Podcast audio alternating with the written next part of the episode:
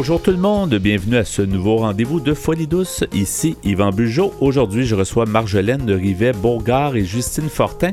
Elles nous parlent de la ressource sans but lucratif Sort de ma tête. À l'espresso et à l'espresso allongé, Pierre rapporte son sujet, la peur de l'engagement. Notre invité en début de deuxième demi est Cédric Dagenet. Il nous informe sur le syndrome de Gilles de la Tourette tout ça dans le menu de Folie douce cette semaine. On commence en chanson avec Cain. La chanson s'intitule Je sais plus comment t'aimer. Bienvenue chez nous.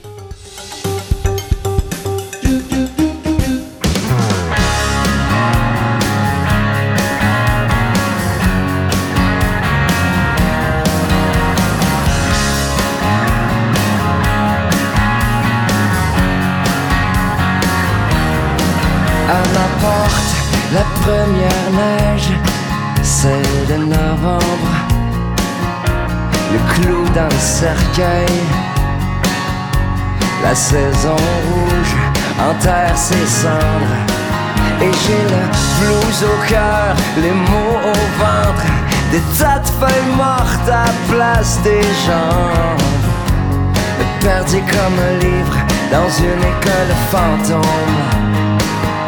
Je sais pas si c'est l'effet que ça me fait Quand l'hiver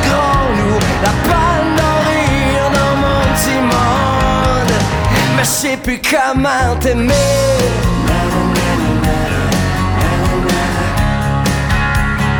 Sans me sentir mal de moi.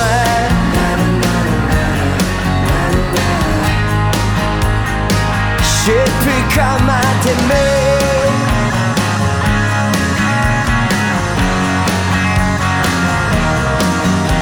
Demain je ferai un homme de moins Je jouerai au bon à rien Je trouverai les mots qu'il faut. Je prendrai tout sur mon Tu vas me traiter de lâche De cœur de fonte Me diras que j'ai pas le droit de prendre le temps qu'il faut, d'aller voir ailleurs, de faire tout ce qu'il faut pour sauver notre bonheur, de penser aux enfants, aux rêves qu'on avait avant.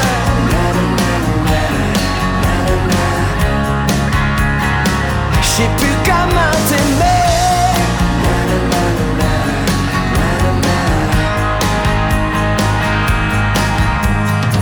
Je resterai plus jamais assis devant ma télé À regarder ma vie passer sans même pouvoir y jouer.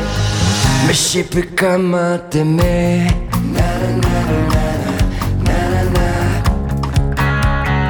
Sans me sentir mal de moi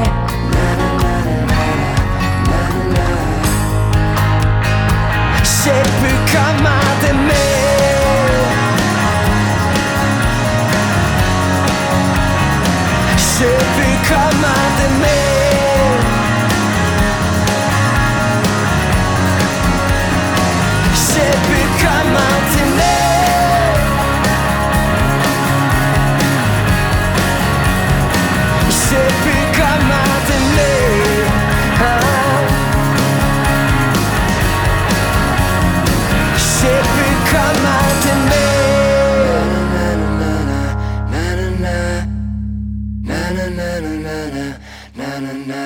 Vous écoutez Folie douce. Témoignages, entrevues d'experts, chroniques, toutes les facettes de la santé mentale en une seule émission. J'accueille maintenant mes invités. Alors, euh, Justine Fortin, bonjour Justine. Bonjour. Et Marjolaine Rivet-Bourgard, bonjour Marjolaine. Bonjour. Mes invités, parce que vous n'êtes pas à titre de chroniqueuse aujourd'hui, vous êtes à titre d'invité.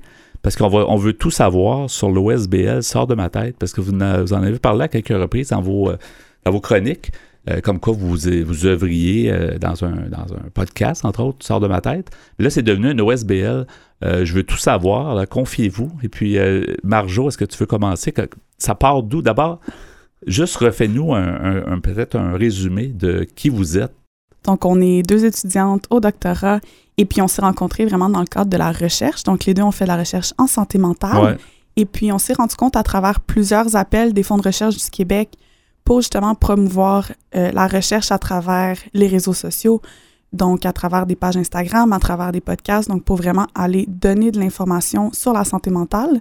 on s'est rendu compte que ces sujets-là étaient très peu discutés. Donc, c'est vraiment de là que notre idée de podcast était venue. Et puis, une fois qu'on a fait le podcast, puis qu'on avait, on avait vraiment apprécié l'expérience, on s'était rendu compte que c'était donc c'est un sujet qui méritait plus d'attention et puis qui était pas courant. Donc, on, voyait des gens, par exemple, on voyait des organismes à but non lucratif euh, qui œuvraient dans le communautaire, mais on voyait très, très peu d'étudiants ou de chercheurs qui étaient impliqués. Donc, il n'y avait pas encore ces connexions-là entre le monde de la recherche et la communauté générale. Donc, c'est vraiment de là qu'est sortie l'idée de, ben, let's go, on est des chercheuses, on a les connaissances scientifiques, on a le bagage, et on veut vraiment apporter ça à la communauté. Et souvent, la, recherche, comme vous en aviez déjà parlé dans d'autres euh, passages ici, vous disiez que la recherche, il y a un manque au niveau de un peu de, la, de, de, l'expliquer à la population, de rendre ça, euh, de décomplexifier peut-être la, chose. c'est un peu ça aussi, je pense, votre, euh, votre podcast sort de ma tête. Hein. Oui, c'est ça. On est allé, on veut vraiment vulgariser. Donc, on sait que c'est la population qui finance la majorité des projets de recherche qu'on a au Québec. merci pour ça. Par nos impôts et tout. Exactement. Mais notre retour à la population, en ce moment, il n'y en avait pas beaucoup. Ça, restait, ça restait vraiment restreint à la communauté scientifique par des congrès scientifiques ou des articles scientifiques. Et là, les gens, ils savent même pas dans quoi ils investissent leur argent. Donc, pour nous, c'était vraiment important euh, d'aller vulgariser nos résultats pour que ce soit accessible vraiment à, tous et à toutes. Et le podcast était une de ces voies euh, pour aller rejoindre les, 18-35 ans, là, par vous, exemple. Vous êtes la, nouvelle génération de chercheuses. Oui. Dans la vingtaine, euh, puis vous commencez votre carrière. dans 30 ans, peut-être, vous aurez amener un nouveau style parce que les anciens vont être partis à la retraite. Puis, euh, ça, c'est intéressant. Il y, a, quelque chose de motivant, puis il y a quelque chose que on sent que c'est inépuisable. Je sais pas si c'est un peu votre, votre feeling là-dessus aussi. Je pense qu'on fait vraiment partie des premières générations, comme tu viens tout juste de le mentionner. Puis ça a déjà été fait dans le passé, ça a été fait avant. Donc, par exemple, je pense à ma co-superviseure Manuela Ferrari, qui était, qui est extrêmement impliquée dans le transfert des connaissances, que j'ai appris récemment qu'elle a vulgarisé ses projets de de dans le fond, ses résultats doctoraux en une vidéo avec une danse interprétative qui est très, très, tu sais, qui sort énormément de la boîte. sort de l'ordinaire, là, ouais. Mm-hmm. Tu vois pas ça souvent, donc ça existait avant, mais l'importance qui est accordée à ce genre de projet, à ce genre d'activité, c'est vraiment maintenant que ça se passe. Donc, il y a les fonds de recherche du Québec qui investissent, avec Rémi Quirion, qui investissent énormément depuis les dernières années, puis on fait vraiment partie comme un peu de leur guinea pig. C'est un peu ça qu'on est en ce moment, honnêtement, ou c'est comme ça qu'on était avec le podcast. C'était vraiment les premières générations de comme, OK, il y a une crise, il y a la COVID, faut qu'on faut qu'on agisse maintenant, faut qu'on mette la bonne information dans l'univers des réseaux sociaux. Puis on a fait partie de cette gang-là. On est super excités d'avoir fait partie de cette, de cette gang-là et d'en faire encore partie aujourd'hui. Puis c'est vraiment cette génération-là qu'on regarde, qu'on qu'on on grandit avec eux. Euh, on explore plein de choses avec eux, puis on, on sait qu'on est la génération, puis le groupe qui va perdurer dans ces activités-là. Donc, il y a vraiment quelque chose de, de motivant puis de vraiment drivant avec ça. Parce que ce qu'on peut percevoir des gens qui sont pas en recherche, ils se disent qu'il doit y avoir un paquet de belles choses qui se font, puis plein de découvertes, puis plein de, de, de, concepts. Puis. Mais c'est juste que si on les reçoit pas, si ça reste dans un petit monde, puis moi je vois pas, j'ai jamais été dans un colloque de, chercheurs, mais à quelque part, c'est démocratiser la chose, puis l'amener aux gens pour que ceux qui, qui veulent en savoir plus, ben c'est certain que ça va nous apporter un, quelque chose. Hein. Oui, puis on essaie de le faire d'une manière vraiment le fun. sais, on invite, euh, par exemple, sur nos podcasts, on va inviter des créateurs de contenu qui sont connus de la population générale. Donc, des fois, juste de voir des experts qu'on connaît pas, ça nous intéresse pas nécessairement quand on choisit un podcast. Mais là, on leur amène des gens qui connaissent, auxquels ils font, euh, ils s'identifient, puis on les amène sur nos podcasts ou dans nos projets pour être sûr, où on prend des voix aussi euh, de communication qui, pour eux, ça vient les rejoindre. Par exemple, les 18-35. Donc, on est sur Instagram au lieu d'aller par courriel, par exemple, si on voulait rejoindre une autre type de, de tranche d'âge. Euh, donc, on essaie aussi de s'adapter à la population qu'on essaie de viser euh, justement avec notre OSBL euh, précisément aussi. Avant de, avant de commencer ce podcast-là, est-ce que vous aviez déjà participé à des émissions ou à des... Aviez-vous déjà la fibre un peu communicatrice ou ça, ça s'est un peu inventé? On n'avait aucune expérience. On n'avait rien fait. C'est vraiment dans les dernières années que moi puis Justine, ça a vraiment fait. Let's go, c'est tout ou rien. Puis je pense qu'il y a un truc que tu as mentionné un peu plus tôt que je, sur lequel je souhaitais revenir, c'est l'idée de démocratisation. C'est hyper important parce que c'est pas juste au niveau de la dissémination des connaissances puis de la vulgarisation qu'on perçoit ça, mais c'est aussi au niveau de la. Donc maintenant, ce qui est, ce qui est mis de l'avant, c'est la recherche participative, c'est l'organisation d'événements participatif. Donc, ce qu'on veut dire par participatif, c'est qu'on invite les gens de la communauté à s'impliquer dans la prise de décision pour justement euh, se, se, distancer de la pensée de comme, mais je suis un expert, je sais ce que tu as de besoin, donc je te le mets dans le fond de la gorge. Mhm. C'est vraiment, on invite les gens à participer. Puis je pense que c'est vraiment là aussi qu'on s'enligne avec l'OSBL de, on veut s'assurer que ce qu'on produit, oui, on le fait par, par intérêt personnel, mais on veut aussi produire des choses qui vont avoir un intérêt pour la population. Donc, je m'avance peut-être un peu en disant ça, mais je pense que pas mal toutes les activités qu'on va planifier à partir de maintenant, on va impliquer des gens de la communauté pour s'assurer que ça répond à un besoin aussi. Donc, c'est vraiment la démocratisation de tout ce qui se passe. Avez-vous comme défini la mission de votre OSBL? Des fois, on veut savoir, tu sais, ça peut changer dans les années parce que c'est tout récent. Vous avez fondé ça euh, fin 2022. Euh, ça commence, en fait, en 2023, votre OSBL. Mais est-ce qu'il y a une mission claire, nette et précise? Euh, en, souvent, c'est ça, en une phrase, est-ce qu'on est capable de résumer tout ce que vous voulez faire dans les prochaines 30 ans, par exemple? Euh, je sais pas, une phrase, euh, nous, on arrive toujours avec nos trois euh, grands, euh, grands volets, soit de déstigmatiser tout ce qui est en lien avec la santé mentale, les réactions psychologiques aussi qu'on peut avoir face à différents événements, des différents, différentes choses. on a aussi le désir de bâtir une résilience co collective, donc pas juste de parler du négatif ou de la santé mentale, mais aussi qu'est-ce qu'on peut faire positivement, concrètement pour se relever face justement à des symptômes de détresse psychologique ou euh, un trauma ou des choses comme ça. Donc, on veut vraiment trouver les outils euh, abordables puis accessibles pour la population. Euh, puis, il nous en manque un. Mais qui, comme, ça, ben, c'est comme la promotion de la, la santé promotion, mentale. Promotion, si prévention, large, c'est ouais. ça. Parce que ça, ça, ça, reste une grande famille, tu sais, en, en termes de, de, de, d'organismes, souvent. ça. Effectivement. Euh, donc, vous avez eu le, le, le, besoin, en fait, parce que vous aviez déjà fait le podcast, mais vous avez eu Oui. le besoin de faire l'OSBL pour peut-être des raisons aussi fiscales, dans le sens pour faire des demandes de subventions, choses comme ça, parce que ça passe par l'argent aussi. C'est beau avoir de la volonté, mais dans votre travail, vous allez peut-être avoir des revenus de, de, de, comme enseignante, mais vous allez peut-être aussi avoir des revenus de ça, parce que c'est ça qui permet que vous puissiez œuvrer dans, dans le domaine. Hein? C'est un peu ça l'objectif. C'est vraiment pas des raisons fiscales personnelles parce qu'on est étudiante puis on a un peu accepté notre le fait qu'on va être pauvre pendant plusieurs années.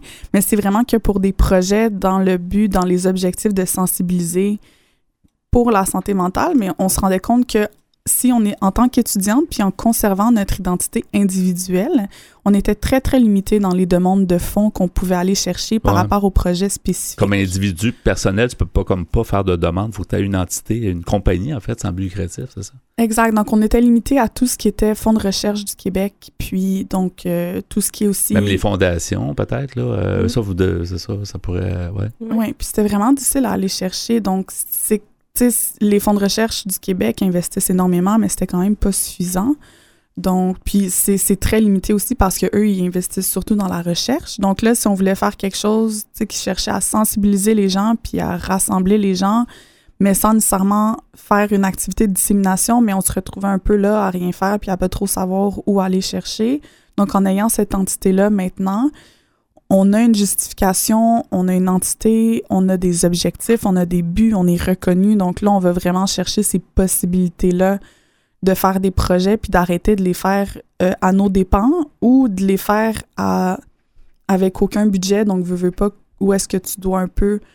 Faut, faut que tu balances entre la qualité, puis donc, tu sais, Tu peux pas donner, tu peux pas aller au bout de ce que tu veux faire quand tu as, les ressources. Tu peux même engager quelqu'un pour venir t'aider Mm. dans des domaines. Puis, parce que c'est difficile de tenir ça à deux personnes. là. C'est quand même une grosse tâche. Ça, ça, ça a l'air facile pour les gens de l'extérieur, mais quand on produit quelque chose, vous le savez, là, produire, nous, on produit l'émission chaque semaine, puis ça prend énormément d'heures. Puis la même chose quand vous faites le podcast, je pense, ça doit être la même chose. là. Oui, puis ça amène aussi une crédibilité euh, de pas dire euh, Marjolaine et Justine ont fait un podcast, mais maintenant sort de ma tête est plus grand que nous. Je trouve que ça amène aussi une crédibilité qu'on veut faire des collaborations, en plus même d'aller chercher de l'argent. là. Donc, Ouais. euh, ça, ça a été vraiment aidant, je trouve. Euh, À date, on voit vraiment une différence là, depuis qu'on est un OSB. Comment vous voyez, genre, les 5 prochaines, les 10 prochaines, les 20 prochaines années? C'est c'est dur à, à- à se mettre. Mais que- peut-être quelles sont vos aspirations pour sortir de ma tête? Mais je pense que pour commencer, il va y avoir un aspect formation de la relève. Donc, on veut pas être. Donc, maintenant, on est juste deux. On aimerait ça être plus. On aimerait ça pouvoir continuer à coordonner, à être impliqué. Mais on veut que ça grossisse sans être les seuls à porter ça sur nos épaules. Donc, il y a vraiment un aspect de on veut. on veut vraiment mentorer des personnes, des étudiants qui vont être intéressés à continuer à porter le projet puis à faire valoir les objectifs avec nous. Mais il y a aussi tout plein d'activités qui sont dans le pipeline en ce moment. Justement, c'est de ça qu'on discutait avant de venir euh, assister à l'entrevue. Mhm. On veut, on sait pas à quel point on veut donner des détails, mais par exemple, on peut dire que tout récemment, euh, on a sorti une vidéo sur justement l'expérience des femmes en recherche. Donc, dans le cadre de la journée internationale des filles, Femmes. des femmes et des filles de sciences. Donc, c'était super intéressant. Qui a lieu, euh, je pense, C'était le c'est 11 février. 11 février, Ouais. euh, comme à chaque année, c'est le 11 février, Oui, c'est ça? ben euh, oui, Le 11 ouais. février dernier, euh, ouais. Puis dans le fond, c'était c'était super fascinant. On a reçu donc un total de quatre femmes en recherche qui avaient un parcours très inspirant et différent, qui nous ont parlé de leur expérience, donc provenant de quatre générations différentes quand même. Où est-ce qu'elles en étaient rendues? C'était quoi leurs conseils? Donc vraiment des vidéos qui vont chercher à motiver. Puis nous, c'était... On était... On tripait à faire ça. Mhm. Ça a pris énormément, énormément de temps, mais on a vraiment tripé. Mais de continuer à faire des vidéos, des vidéos selon la demande puis selon les besoins qu'on identifie, ça fait partie des activités qu'on veut, qu'on veut continuer Ouais. à faire. On aimerait commencer à se lancer peut-être dans l'organisation d'activités comme des conférences pour la population générale. Euh, C'est ça, ça peut toucher à beaucoup de choses. hein. Oui. Ça, ça dépasse la production. Il y a toutes sortes de. Dans votre champ d'intérêt, tout, tout est à venir, en fait, mais il Oui. reste 30 secondes à peu Oui. près. Euh, comment on fait, Justine, pour vous trouver? l'OSBL, euh, votre podcast? Est-ce qu'on fait juste chercher Sort de ma tête? ou- Oui, sort de ma tête, on devrait être les premiers à sortir. Donc, on a notre page euh, Instagram. On arrive bientôt sur TikTok. Donc, on va avoir le même nom aussi, euh, sort de ma tête. Mhm. Euh, on peut nous contacter par courriel pour des collaborations. Donc, sort de ma tête 3 à commercialgmail.com. Et euh, dans le fond, c'est, nos podcasts sont accessibles vraiment sur toutes les plateformes. Puis, on a une chaîne YouTube au même nom euh, pour les vidéos, s'il y en a qui veulent. Il y en a plusieurs qui sont déjà présents sur toutes sortes de sujets. Merci beaucoup, Justine Fortin et Marjolaine Rivet-Bourgard. Bonne continuation, puis euh, à la prochaine. Merci. merci. Au revoir. Au Au revoir. à ceux qui n'en ont pas, à ceux qui n'en ont pas. Rosa, Rosa, quand on fout le bordel, tu nettoies. Et toi, Albert, quand on trinque, tu ramasses les verres. Céline, Bataire, toi tu te prends des vestes au vestiaire. Arlette, arrête. Toi la fête, tu la passes aux toilettes. Et si on célébrait ceux qui ne célèbrent pas? Pour une fois, j'aimerais lever mon verre à ceux qui n'en ont pas. À ceux qui n'en ont pas.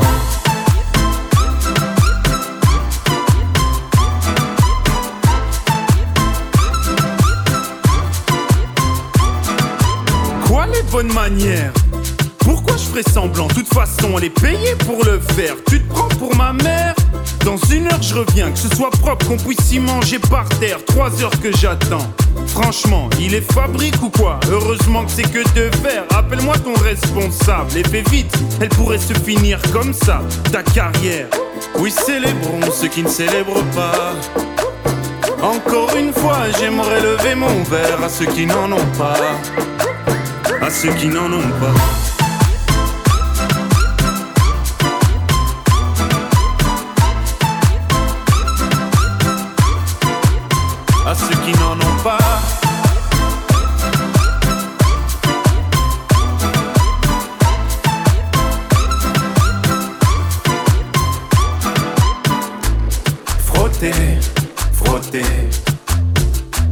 Ne pas si frotter, frotter.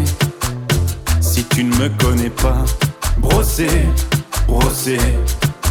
Tu pourras toujours te brosser, brosser.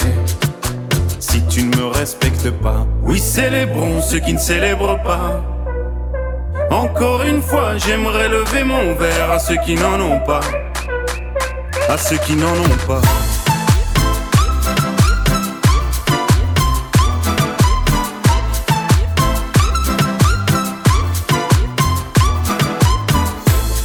Pilote d'avion ou infirmière, chauffeur de camion, hôtesse de l'air, boulanger ou marin pêcheur, un verre aux champions des pires horaires, aux jeunes parents bercés par les pleurs, aux insomniaques de profession, et tous ceux qui souffrent de peine de cœur, qui n'ont pas le cœur aux célébrations.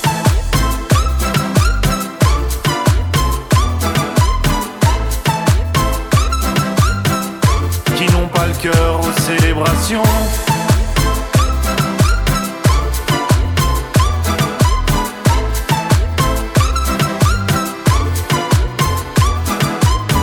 Vous voulez mieux nous connaître et communiquer avec nous? Visitez notre site internet au www.antenne.qc.ca.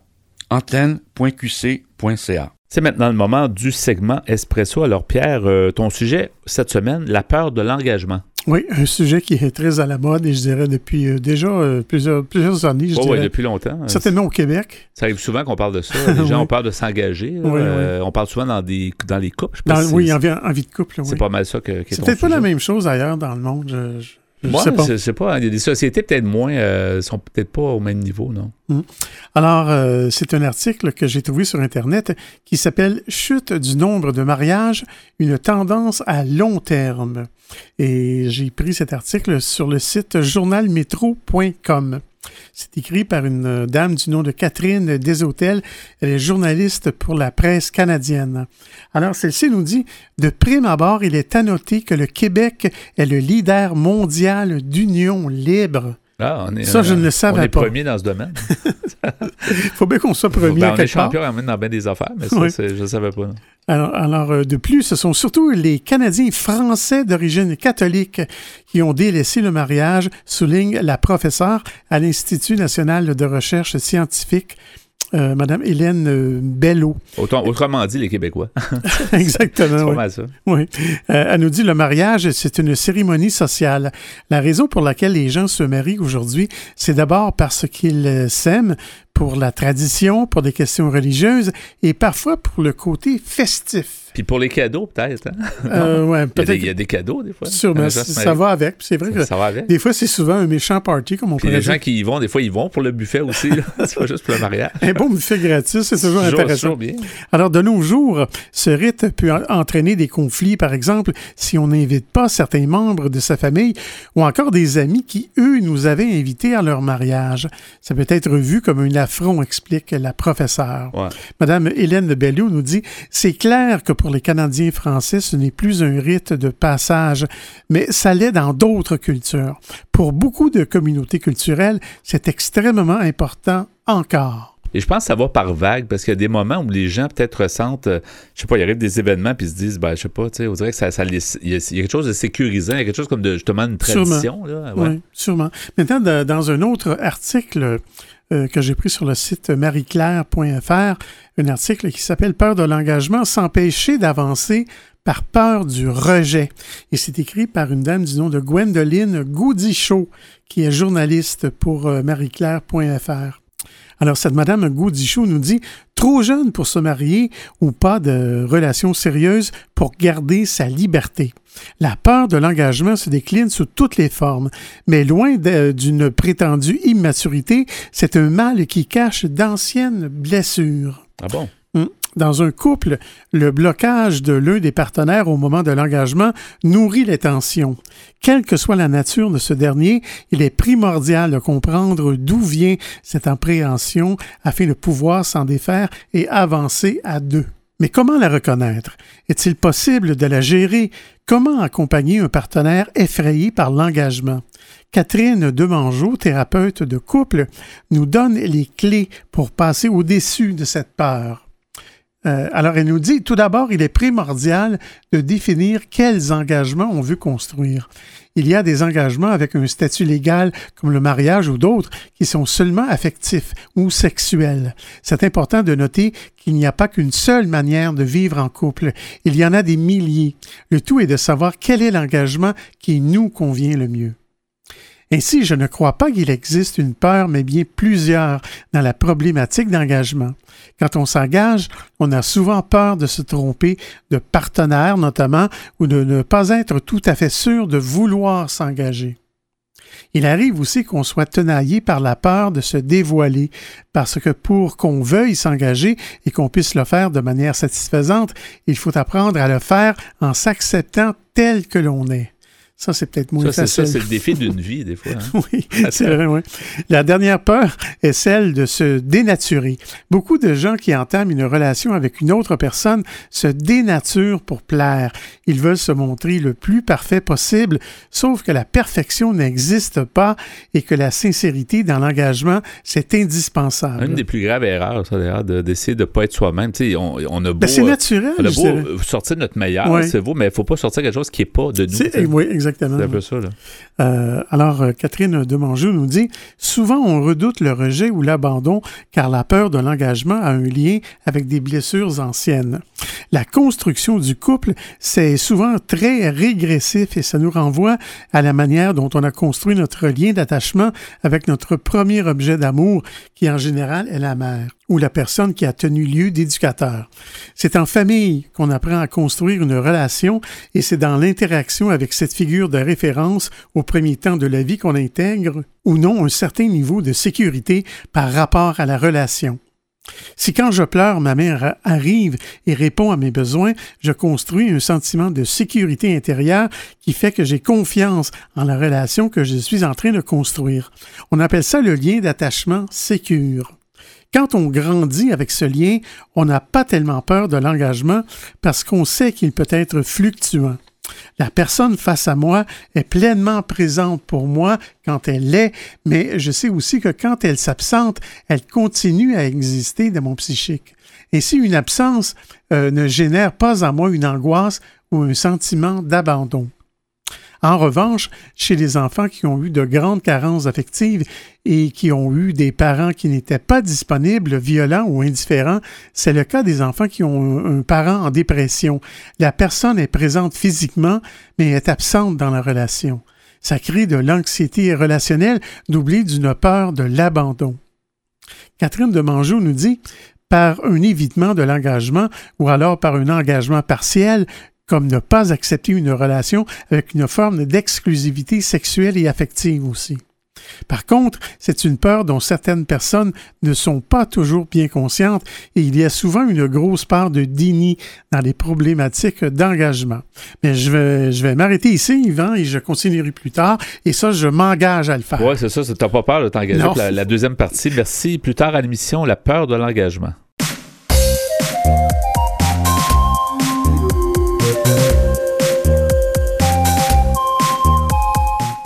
À venir dans l'émission, notre invité est Cédric Dagenet. Il démystifie pour nous le syndrome de Gilles de la Tourette. À l'espresso allongé, Pierre Laporte poursuit avec son sujet La peur de l'engagement. Vous entendrez aussi en chanson La pureté du beurre pur 100% pur beurre de Bleu Jeans Bleu, ainsi que Souvenirs manqués de Grand Corps Malade et Mélodie Gardot.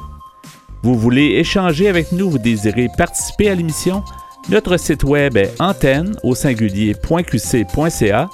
Utilisateur de Facebook, YouTube, Instagram, Twitter et LinkedIn, cherchez Folie Douce Radio pour nous trouver ou téléphonez-nous au 514-990-9604. Vous écoutez Folie Douce, première émission radio francophone sur la planète démystifiant la santé mentale depuis 1991. De retour au micro dans quelques instants.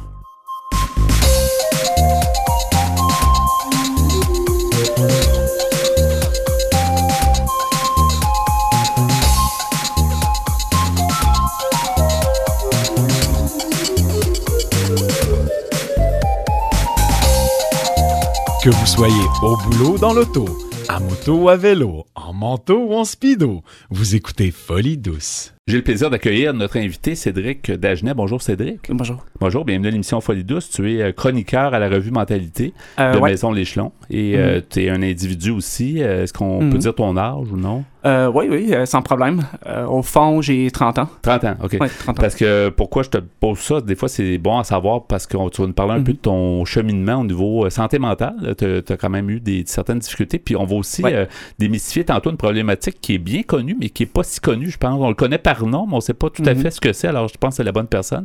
Ouais. Si on commençait en, en- en écoutant un peu ce que, ton histoire pour qu'on comprenne Mhm. mieux qui tu es.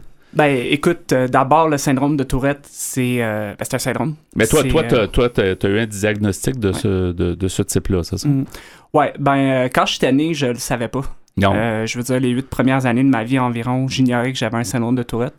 Euh, à un donné, c'est vraiment devenu euh, évident.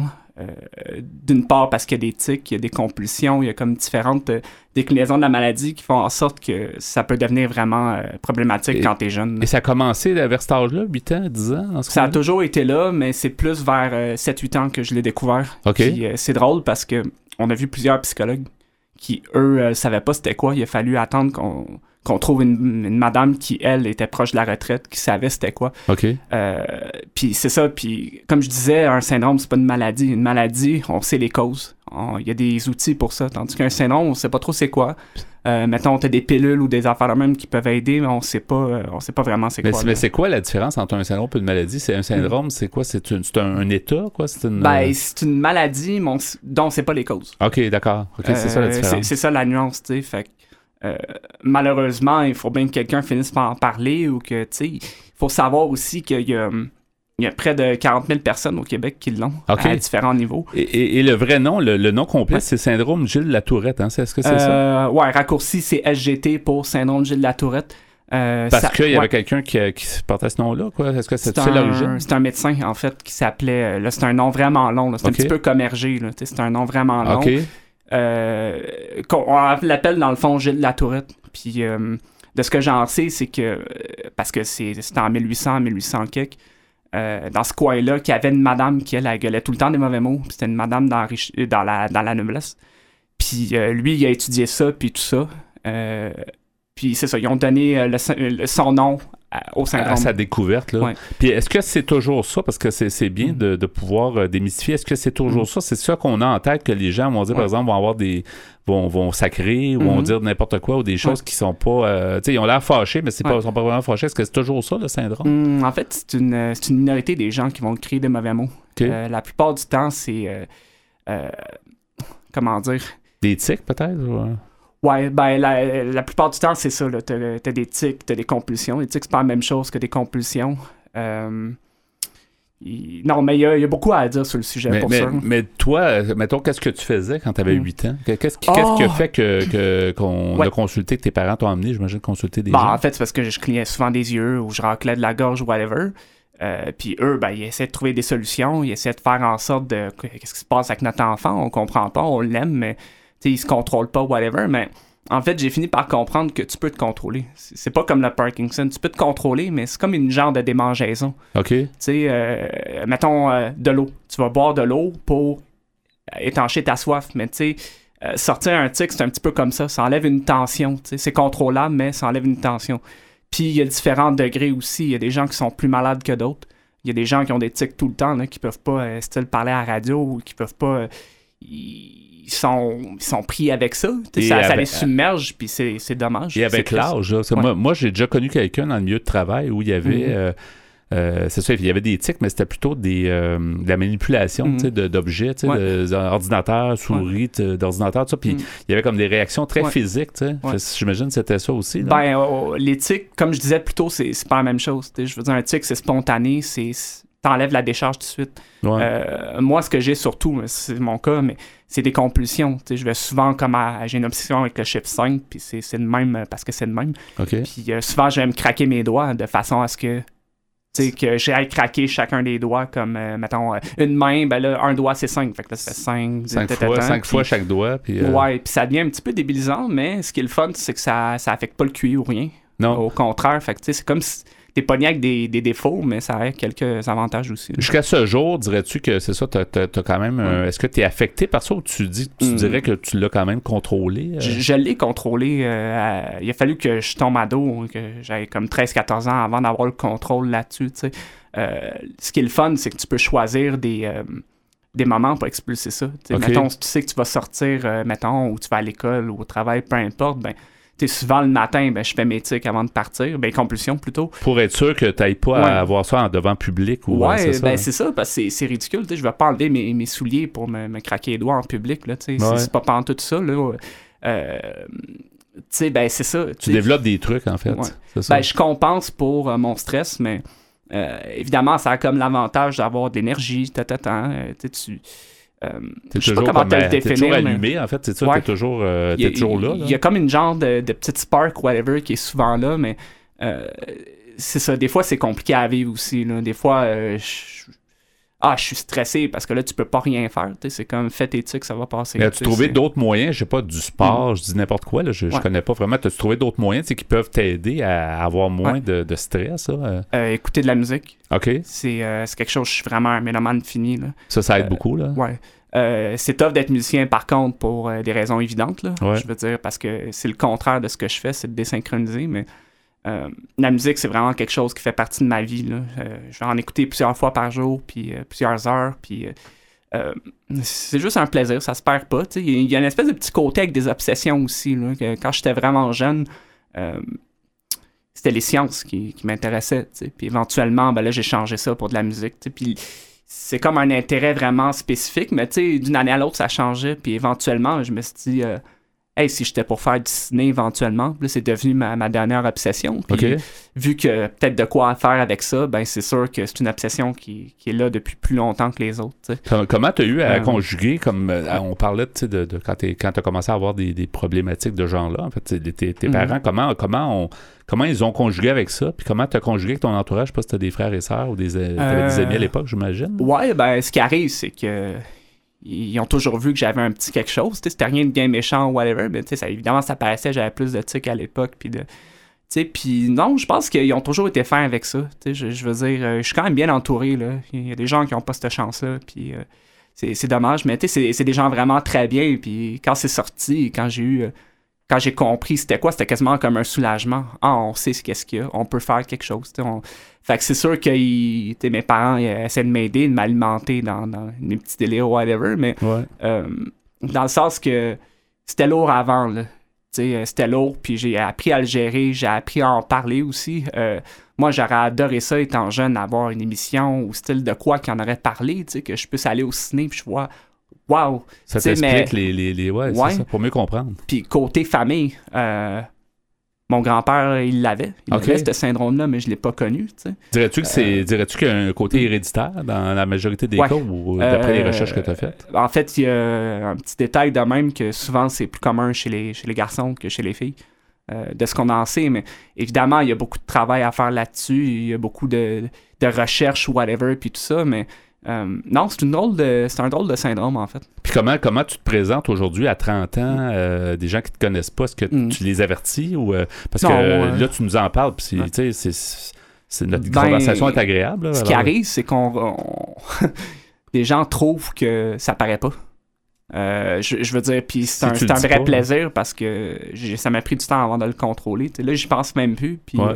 Tu mais, mais c'est ça. Des fois, c'est lourd, mais euh, non, c'est un sujet qui est fascinant. Peut-être euh, faire de la radio, serait, faire de la radio serait peut-être un truc. tu. Peut-être un, t'es, t'es dans un moment de zénitude, puis euh, tu Ben, y penses c- plus. ça me fait plaisir, moi, de discuter. Puis, euh, C'est surtout puis de, veux de dire, euh, démystifier ça, effectivement, parce que, tu sais, on, a- on, a- on a toujours l'impression que c'est dangereux, parce qu'il y a Mhm. quelqu'un qui crie fort, puis qu'on a l'impression, mais faut Mhm. démystifier ça, tu. La personne n'est pas vraiment fâchée, c'est des fois plus fort qu'elle, il y a comme Mhm. un, un trop-plein, faut que... Ouais, ben, tu sais, comment dire, il y a un côté impulsif aussi.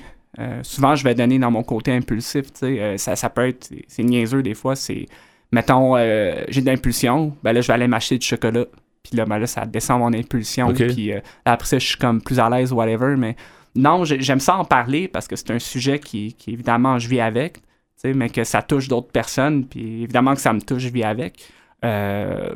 Euh, non, euh, il y en a à dire. Il Est-ce que- il à a des- y a des journées où tu n'as pas vraiment d'effet du syndrome de la tourette? Est-ce que ça arrive des journées où tu dis, hey, j'ai, il me semble Euh, qu'aujourd'hui, j'ai rien eu de Ben, souvent, j'y pense pas. Mettons, euh, c'est la job. Comme, euh, mettons, dans le transport commun, je vais être nerveux, mais aller travailler, d'être avec des gens, de socialiser, c'est. C'est pas la même chose. Ouais. Tu, euh, Tu- le- c'est le fait de pas y penser, en fait. faut Ouais. quasiment que tu t'occupes. C'est un Ouais. peu ça. là. ben, c'est que j'y pensais tout le temps, puis quand j'ai eu la twist, là, j'y pensais plus. Puis euh, là, c'était c'était- c'était splendide. Je veux dire, mais oui, j'ai encore des compulsions, des tics, mais c'est c'est comme mon petit in- instant privé ou whatever. Mais Ouais. euh, finalement, c'est. euh, Ouais, c'est c'est quelque chose. Qu'est-ce que, chose. qu'est-ce que tu conseilles à des gens qui nous écoutent, qui ont Mm. ce genre de symptômes-là? Est-ce que Ouais. qui sont pas très sûrs si c'est ça? Euh, qu- Mm. Ils devraient commencer où? Est-ce qu'ils devraient consulter un médecin? Est-ce qu'ils devraient Mm. lire sur le sujet? Qu'est-ce qu'ils devraient faire? Peut-être un petit peu des deux. Je, je pense pas que la solution, c'est 100% de médecin. C'est pas 100% non plus la quête personnelle. Euh, je veux dire. euh, Il y a beaucoup de choses de- qui existent, j'imagine, qui expliquent la situation. Tu sais, si quelqu'un Ouais. lit un peu sur Internet Ouais. ou par des livres, j'imagine qu'il Mm. va comprendre un peu plus si c'est ça. Il va peut-être Mm. se reconnaître. Ben, c'est que c'est des.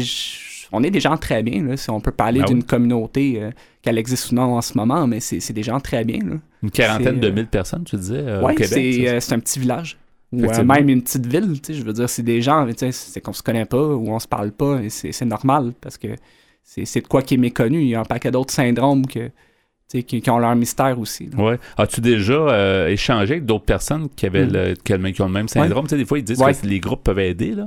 Ben, une fois, quand j'étais ado, j'ai été dans un camp de tourettes. En fait, c'était un camp, mais cette semaine-là, c'était des tourettes puis des autistes. OK. Euh, là, cherche-moi le lien, mais ils ont quand même fait ça. Puis, euh, non, c'était drôle. euh, Il y, avait juste un bonhomme qui lui sacrait en- avec des gros mauvais mots, whatever. J'étais un cas qui était pas si sévère que ça. Il me disait le tu, alors que les autres étaient bourrés de tics, whatever. Mais c'était une expérience euh, assez spéciale. Je veux dire, de, de côtoyer des gens qui ont le même trouble, mais que c'est pas au même degré ou de la même façon. On n'avait pas les mêmes tics. Euh, moi, finalement, je m'en tirais bien. J'avais bien des amis ou whatever parce que j'étais comme normal, entre guillemets, mais il y en a un, il... il avait comme ses tics vraiment intenses, puis euh, il- Ça paraissait beaucoup. Là, Ouais, puis nous, on essaie, ben moi, j'essaie de pas le juger, mais c'est comme s'il se sentait exclu, même parmi nous autres, parce que Ouais. c'était comme une minorité, c'était comme, ah, tu donnes une mauvaise marge, mais euh, je trouvais ça comique, tu sais, étant, euh, souvent, c'était moi qui vivais la situation Ben, peut-être que t'étais, euh, peut-être même ça t'a rassuré en disant, ben, je- finalement, je suis pas si pire, là, en voyant Non. des cas plus graves. Là, Non, mais c'est ça qui est comique, c'est que c'est, finalement, c'est pas grand-chose. C'est grand-chose, mais c'est pas grand-chose. Mais en même temps, c'est ça, c'est, pas comme une maladie qui est. euh, on parle pas de santé mentale, on parle pas de Mhm. maladie mentale, en fait, c'est comme tu dis, Ouais. c'est un syndrome, mais il y, a- il y a vraiment Mhm. euh, lieu à démystifier, mais Mhm. on, on a commencé à le faire cette fois-ci, je te remercie de ton, euh, Ah, de ton partage. gentil, Ouais, ça passait oui. vite, tu vois, c'est, vraiment bien. C'est Euh, vrai que c'est vite. On pourra sûrement y revenir. Merci beaucoup, Cédric euh. Dagenet, donc d'avoir été des nôtres. Des bonnes continuations dans toutes tes activités. Puis je te souhaite la meilleure santé possible et le meilleur euh, Ben, bah, bien-être possible, en fait, pour la Ben, suite. Merci beaucoup. Ça, ça fut un plaisir. Merci. Au revoir.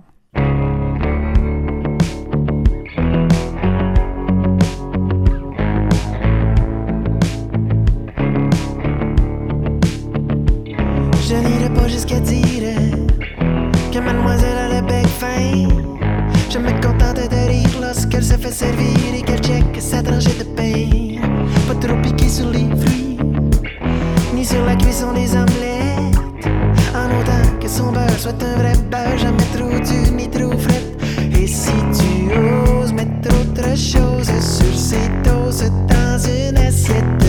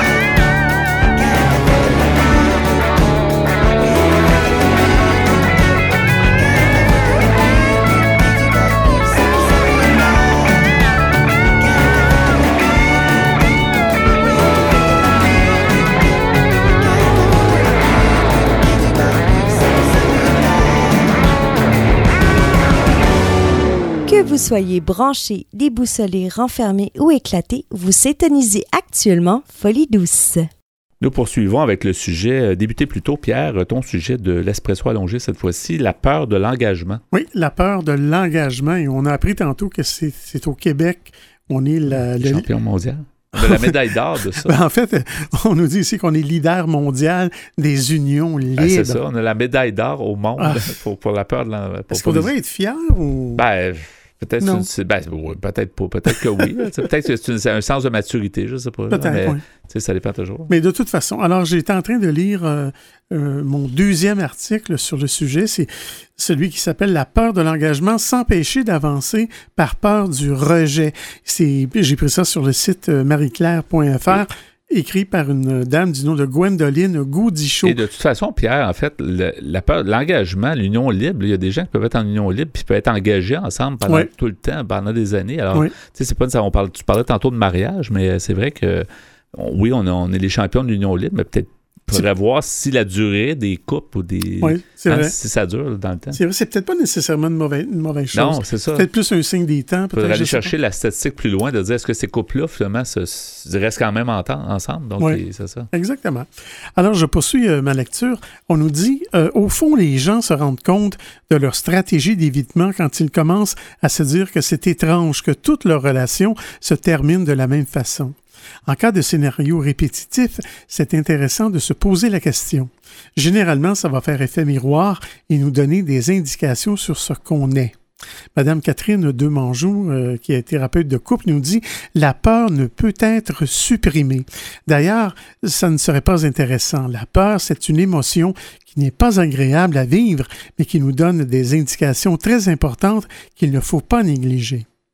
Si j'ai peur, c'est que c'est important à mes yeux. Là, il y a un enjeu d'importance pour moi, donc je dois prendre soin de moi et de ma relation. Et moi, je, je le vois, la peur de l'engagement, c'est un peu aussi la prudence. Tu sais, la peur, la peur, c'est pas nécessairement négatif. C'est-à-dire, on Oui. peut avoir peur parce que c'est un gros, euh, Oui. grosse décision qu'on fait. Oui, justement, la peur, ça peut être Ça justifié. peut être justifié, puis ça peut être une prudence. hein. Oui. La première chose à faire est donc d'identifier sa peur plutôt que de vouloir la mettre sous le tapis. Il faut arriver à en prendre conscience et à la traverser.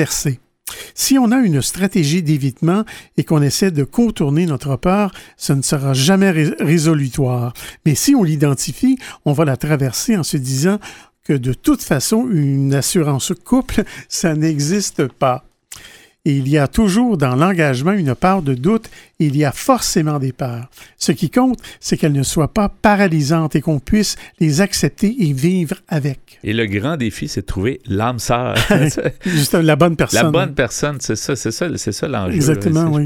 Une autre chose euh, rassurante à avoir en tête, l'engagement, c'est quelque chose qui se fait étape par étape. Le temps est nécessaire à la construction d'une relation de confiance. Madame Demangeau nous dit Le couple peut être une merveilleuse opportunité d'apprendre à grandir ensemble. Seulement, il y a un piège dans lequel il ne faut pas tomber, celui de se transformer en sauveur de son partenaire. Cela va créer un déséquilibre qui peut mettre à mal la relation. La meilleure chose que l'on puisse faire, c'est d'être bienveillant avec lui et de l'accepter tel qu'il est. Lui demander ce dont il a besoin afin d'arriver à être plus en sécurité dans la relation et l'encourager à exprimer ses désirs et ses besoins. Comment faire En lui montrant que nous-mêmes, on peut prendre la responsabilité d'exprimer nos besoins et nos désirs? Encore faut-il ne pas l'envahir pour ne pas lui donner un sentiment d'incompétence. On a tous des résistances ou une zone aveugle et ce n'est pas grave. La clé est l'ouverture vers l'autre et son univers sans juger ou sans être critique. Il faut ça avoir beaucoup d'amour et de bienveillance pour pouvoir accepter l'autre tel qu'il est tout en s'acceptant soi-même. Madame Demangeau continue en nous disant il faut créer un climat où tout peut se dire sans être obligé de tout se dire. C'est aussi important de se disputer. Ça, euh, je- Mais avec le bon ton. Oui, en prob- temps et lieu, probablement. avec le bon ton. Oui. Ouais. Alors, elle nous dit en effet, une dispute est synonyme de challenge bienveillant. Aussi, dites-vous bien qu'un adulte mature, effectivement, va attendre de son partenaire qu'il le satisfasse au grand maximum à 25% de ses attentes. Pas Ah bon? plus. OK. C'est un peu surprenant. Dans la peur de l'engagement, il y a parfois la peur de ne pas être à la hauteur parce qu'on s'attend à devoir répondre à presque toutes les attentes de notre partenaire. Or, c'est 25% maximum. Le reste, c'est à moi de les prendre en charge. Je suis responsable de mon bonheur et en même temps, je te demande de l'aide pour certaines choses. Avec ces proportions en tête, on laisse tomber les attentes irréalistes et on s'accepte mieux, tout comme la relation qu'on construit. Et tant qu'à moi, il ne devrait même pas avoir d'attente. hein. Dans le sens que. euh, on, on pourrait philo- philosopher longtemps, mais tu sais, Mhm. moins tu as d'attente, moins tu es déçu, en fait. C'est un peu ça. Là. Oui, mais il me semble qu'il faut que tu en aies quand même un petit peu d'attente, non? Faudrait, faudrait, faudrait élaborer mon manque de temps. Alors- Une autre fois. Oui, alors en conclusion, on nous dit enfin, les gens aiment moins entendre cette vérité, mais quand on s'engage, rien ne nous empêche de nous désengager. Pour le faire de manière saine et non le vivre comme un abandon ou un rejet, il faut prendre soin de cette période de rupture.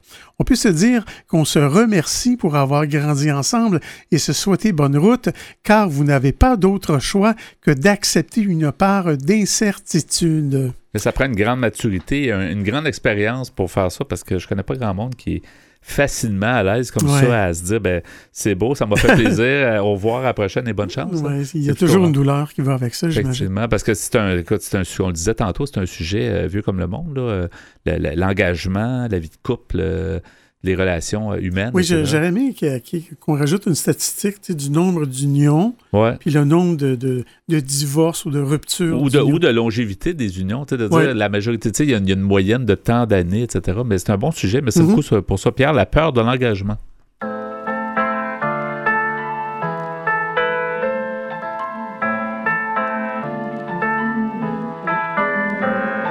Au matin, je me rappelle, je t'ai dit je te rappelle. Tu m'as laissé ton numéro d'un air solennel. Et quand ça a sonné, que j'ai entendu ta voix, tu m'as parlé comme si je te parlais pour la première fois. Tu m'as demandé c'est qui? J'ai répondu c'est moi. J'ai vite compris que dans ta voix il faisait froid. Je t'ai rappelé mon nom, les détails, la soirée. Je me suis dit quel con, je t'ai entendu te marrer. Si toi te souviens, tant mieux pour toi. Moi je n'ai rien que de blablabla. C'est quoi ton nom? C'est quoi ce jeu? I don't know why you call me baby, cause I can't remember you. Les souvenirs, mon que t'as l'appel. Les souvenirs, oh toi tu te rappelles. Les souvenirs, je n'ai rien inventé. Les souvenirs, les souvenirs. Ta mémoire te fait défaut, la mienne surréagit. Tu ne te rappelles de rien, je croule sous la nostalgie. Tu voudrais plus de souvenirs, j'aimerais en manquer un peu. Difficile d'être un étranger à tes yeux. Je me souviens de ton rire, du trottoir, du taxi, des étoiles, des clins d'œil de la galaxie, de nos gestes et enfin de nos corps en vie. Et du reste, à la fin, j'ai encore envie. Envie de quoi? Envie de qui? Mais de quel corps? Mais de quelle nuit? Te croire Tout ce que tu disais. Si hmm, Franchement J'ai oublié. Les souvenirs manquent à l'appel. Les souvenirs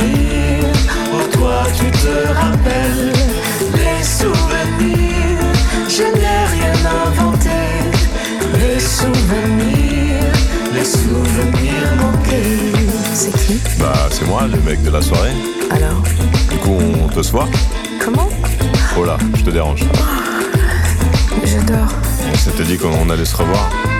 Mais quand Mais tu vois qui je suis ou pas là Aucune idée Mais tu m'avais dit de te rappeler. Ah bon Pourtant, l'autre nuit, euh, J'ai oublié Les souvenirs manquent à l'appel Les souvenirs Oh toi tu te rappelles Les souvenirs Je n'ai rien inventé.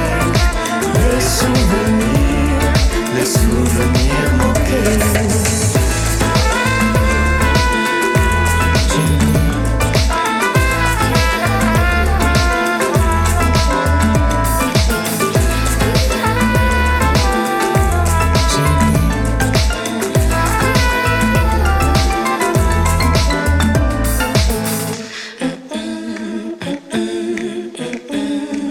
Vous aimeriez réentendre nos émissions, entrevues et chroniques via YouTube? Pas de problème. Pour y accéder, visitez notre site web antenne.qc.ca antenne.qc.ca. Quelques secondes avant de terminer ce rendez-vous, alors Pierre, on va euh, nommer les chansons qu'on a entendues cette semaine à l'émission. La première, euh, je sais plus comment t'aimer. Oui, de Cain. On a entendu Santé. De Stromae. Euh, celle-là, attention, la pureté du beurre, pur 100% pur beurre. Oui, de Blue Jeans Bleu. J'ai des babines beurrées un peu en disant ça. Et à l'instant, Souvenir manqué. De Grand Corps Malade et Mélodie Gardot. Merci beaucoup pour ce choix musical ainsi que ton travail en régie. Ben, bienvenue, mon cher. Et merci également pour tes segments Espresso et Allongé où ton sujet était la peur de l'engagement. Mhm. Nos euh, invités en début d'émission, Marjolaine de Rivet-Bourgard et Justine Fortin, cette fois-ci à titre d'invité non chroniqueuse, nous ont expliqué euh, leur euh, OSBL sort de ma tête. Notre invité en début de deuxième demi était Cédric Dagenet. Il nous a mieux fait connaître le syndrome de Gilles de la Tourette. C'était donc Folie douce cette semaine. C'est Yvan Bugeaud à l'animation. Bonne semaine à tous et à la prochaine. Au revoir.